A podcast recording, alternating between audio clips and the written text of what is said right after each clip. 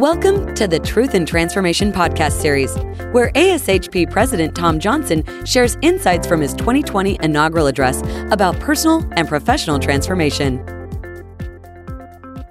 I'm your host, Paul Abramowitz, the CEO of ASHP, and with me today is our president, Tom Johnson. During this series of podcasts, we've explored many different aspects of transformation, from servant leadership to learning how to stand in our truth. This happens to be our sixth and last segment of this series. Tom, I think we both enjoyed these discussions very much, and I hope our listeners have also.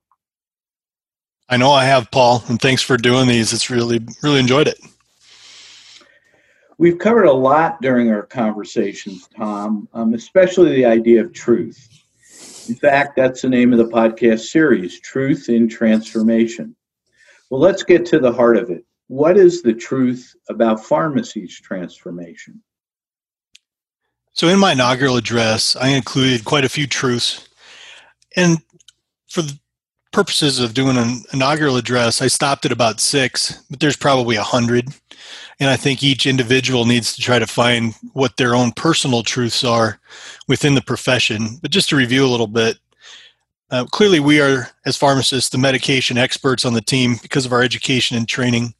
And our technicians are the experts in how to maneuver and utilize a lot of our technology and medications within our system.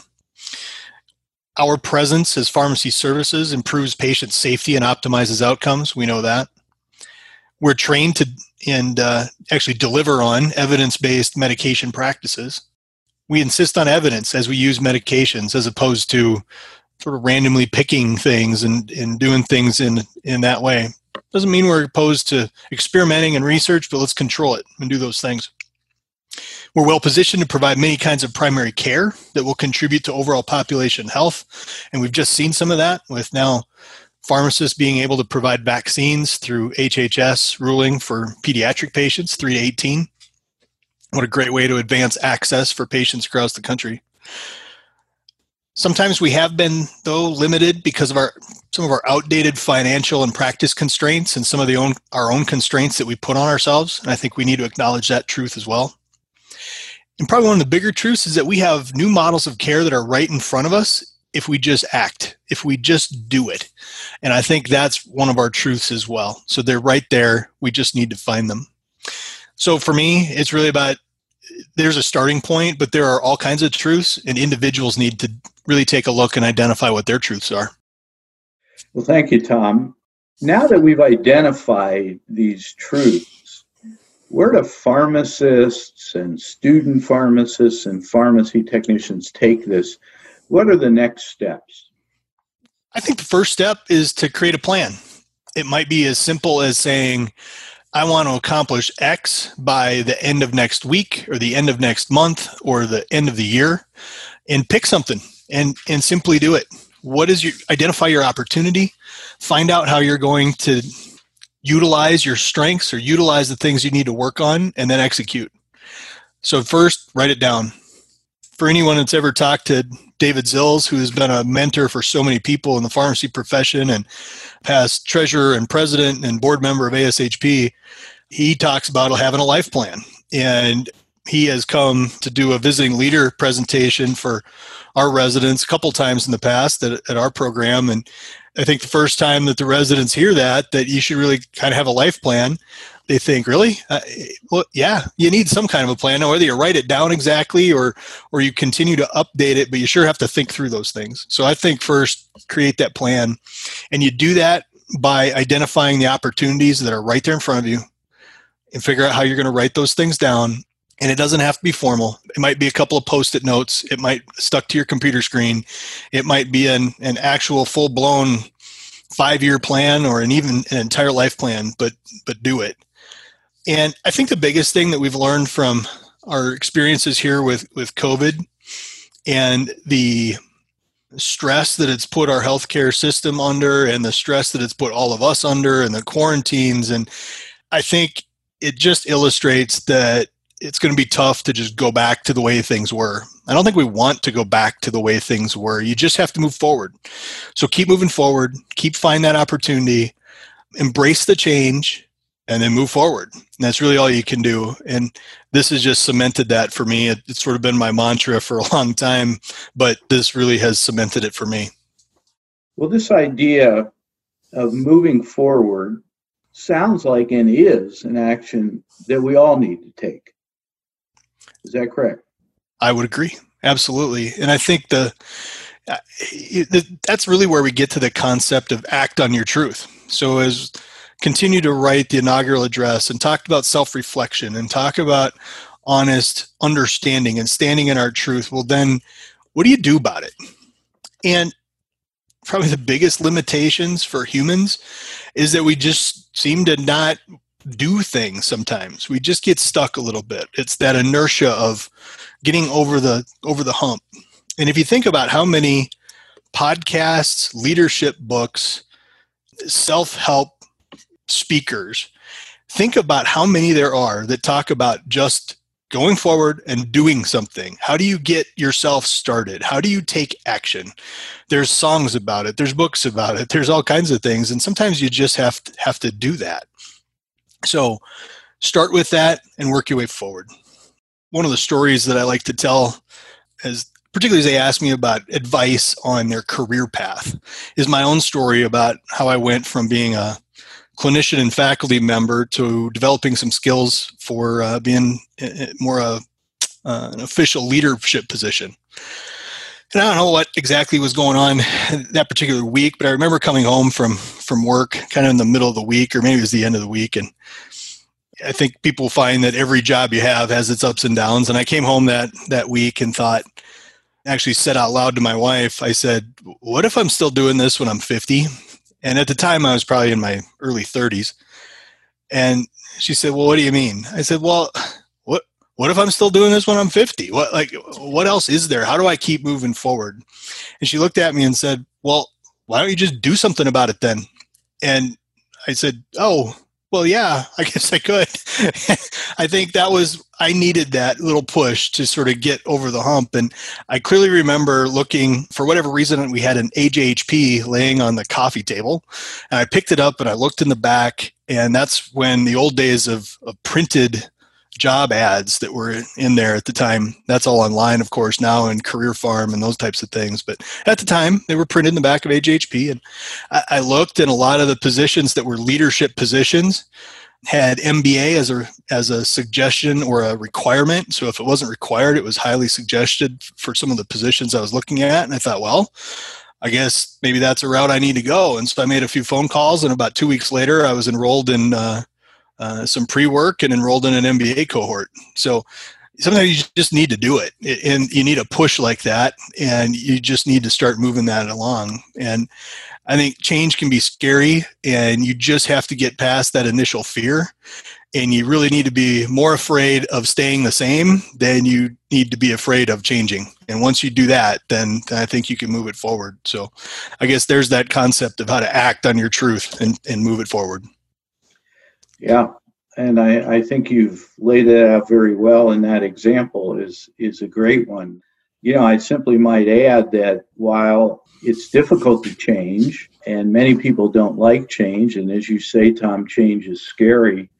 If you don't change on a regular basis or even continuously, the change becomes even more difficult, and it becomes a larger thing to accomplish. So it's oftentimes said that evolutionary change is much easier than revolutionary change.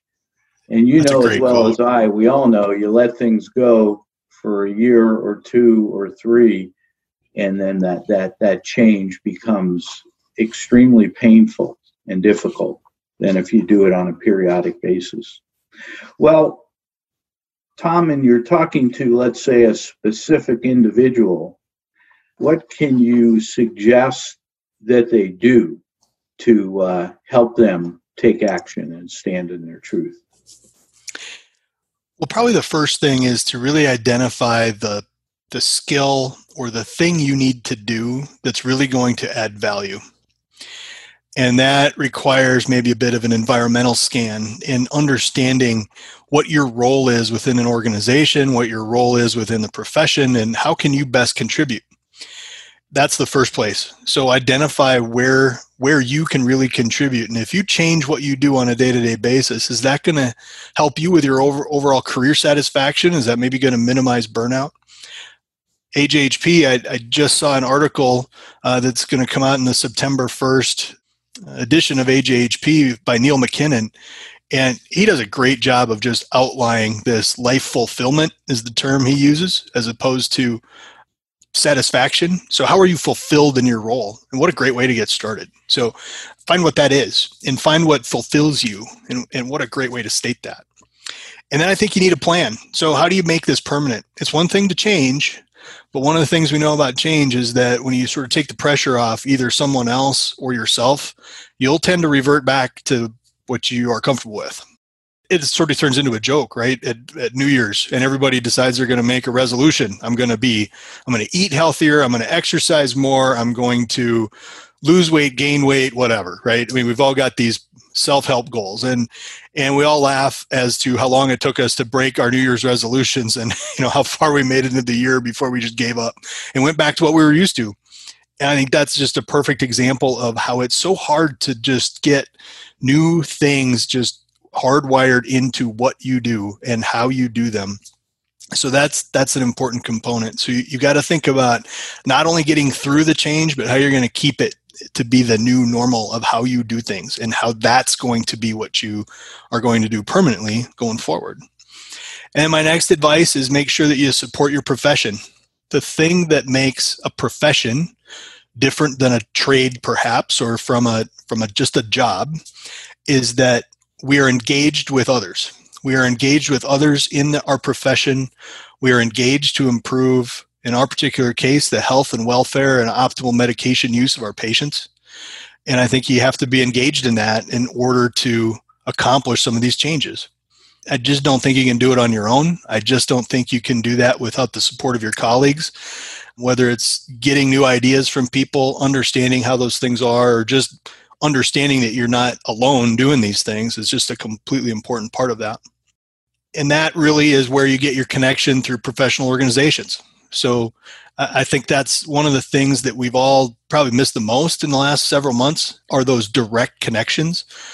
Virtual, it, it, we're doing as best we can right now. But my example there, uh, I actually walked across our hospital campus this morning, had a meeting, and I attended in person. And afterwards, I I had a 10 minute conversation with someone about a specific topic, and I think we got more accomplished in those 10 minutes just after that meeting than I probably have accomplished on that particular topic in the last five years. And sometimes you just have to connect with people. And, and to me, it's never been more obvious than now that, that that's an important component of what we have to do. And for right now, it's going to be a virtual element, and that's how we're going to have to do this. But just because we're virtual doesn't mean all that has to stop, and you, you have to find ways to continue to evolve and move forward. So that really gets me to the end of that comment of eh, first stand in your truth understand who you are and then simply act on it and and do insert the change and make it happen. Thanks tom. This has been an absolutely incredibly enlightening series of conversations about transformation finding our truth and acting on new opportunities. I would say it's been such a good addition that the two of us have talked about keeping our podcast conversations about pharmacy going. A season two, so to speak. We absolutely have, Paul, and I, I think that's a great idea. So let's let's keep this going. We can talk more about new profession-wide issues. We can talk about ASHP initiatives and you know, since now I'm basically working through being the first ASHP virtual president, I think this is going to be the way that we're going to do it. So, uh, appreciate the opportunity look forward to it. Well, great. And we uh, might even get you an avatar so you can do many more of these or, and even even two simultaneously. How about oh, that? Even better. I've always wanted my own uh, digital avatar. That'd be great. Yeah. well, please look for our next series of podcasts. And at this point, we're planning on calling them the Pharmacy Playbook, where Tom and I discuss various ASHP initiatives, and also try to push the envelope as we explore cutting edge pharmacy topics. Tom, it's been a pleasure working together with you on these podcasts. I would ask our audience to catch up on any episodes that you may have missed on ASHP Official. And please, please take advantage of all the resources ASHP has to offer you. Whether you practice in a hospital, a clinic, a physician's office, an ambulatory pharmacy, or a community pharmacy. Thank you all, and please join us for our next series.